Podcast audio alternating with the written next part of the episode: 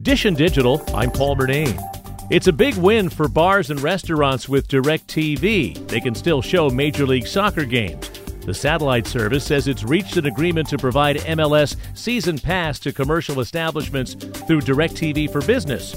DirecTV's residential customers will still need to access MLS season pass through the Apple TV app. MLS and Apple began a 10 year agreement earlier this month to carry games worldwide without blackout restrictions.